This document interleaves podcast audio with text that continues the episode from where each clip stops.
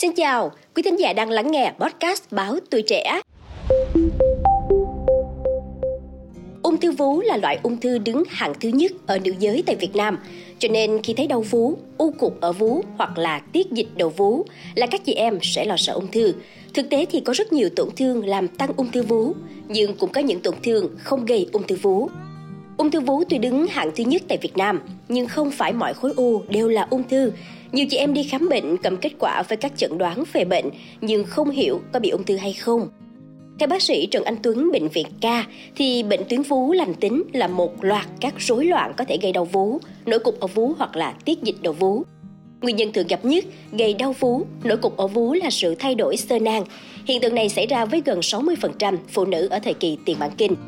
Nội tiết ảnh hưởng tới sự phát triển của mô vú và vì vậy có thể gây ra các tổn thương ở tuyến vú.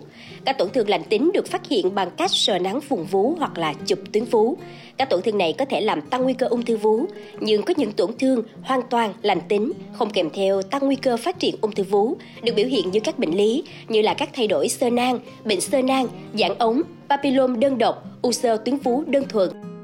Về nguyên nhân thì vẫn còn chưa được xác định, có thể là có liên quan đến nội tiết vì các khối u này thường tồn tại dai dẳng ở độ tuổi sinh đẻ, có thể to lên ở thời kỳ mang thai hoặc khi dùng estrogen và thoái triển sau khi mãn kinh. Trong các yếu tố nguy cơ gây ung thư vú thì yếu tố nổi bật nhất là tiền sử gia đình có người mắc ung thư vú. Đặc biệt trong gia đình có từ hai người mắc ung thư vú trở lên ở lứa tuổi trẻ. Ngoài ra thì việc có kinh lần đầu tiên sớm hoặc là sinh con đầu lòng muộn và bệnh vú lành tính cũng là yếu tố tăng nguy cơ ung thư vú.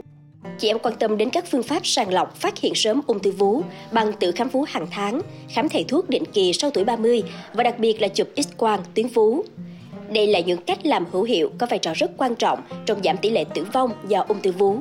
Theo báo cáo ghi nhận ung thư toàn cầu Global Can 2020, tại Việt Nam trong số ung thư ở nữ, số người mới mắc ung thư vú đứng hàng thứ nhất với 21.555 người, chiếm 25,8%, còn tính chung cả hai giới thì ung thư vú đứng hàng thứ ba sau ung thư gan và ung thư phổi. Tỷ lệ mới mắc chuẩn theo tuổi của ung thư vú ở nữ là 34,2 trên 100.000 dân.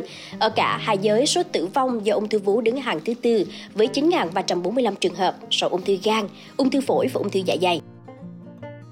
Cảm ơn quý thính giả đã lắng nghe số podcast này. Đừng quên theo dõi để tiếp tục đồng hành cùng podcast Báo Tuổi Trẻ trong những tập phát sóng lần sau. Xin chào tạm biệt và hẹn gặp lại.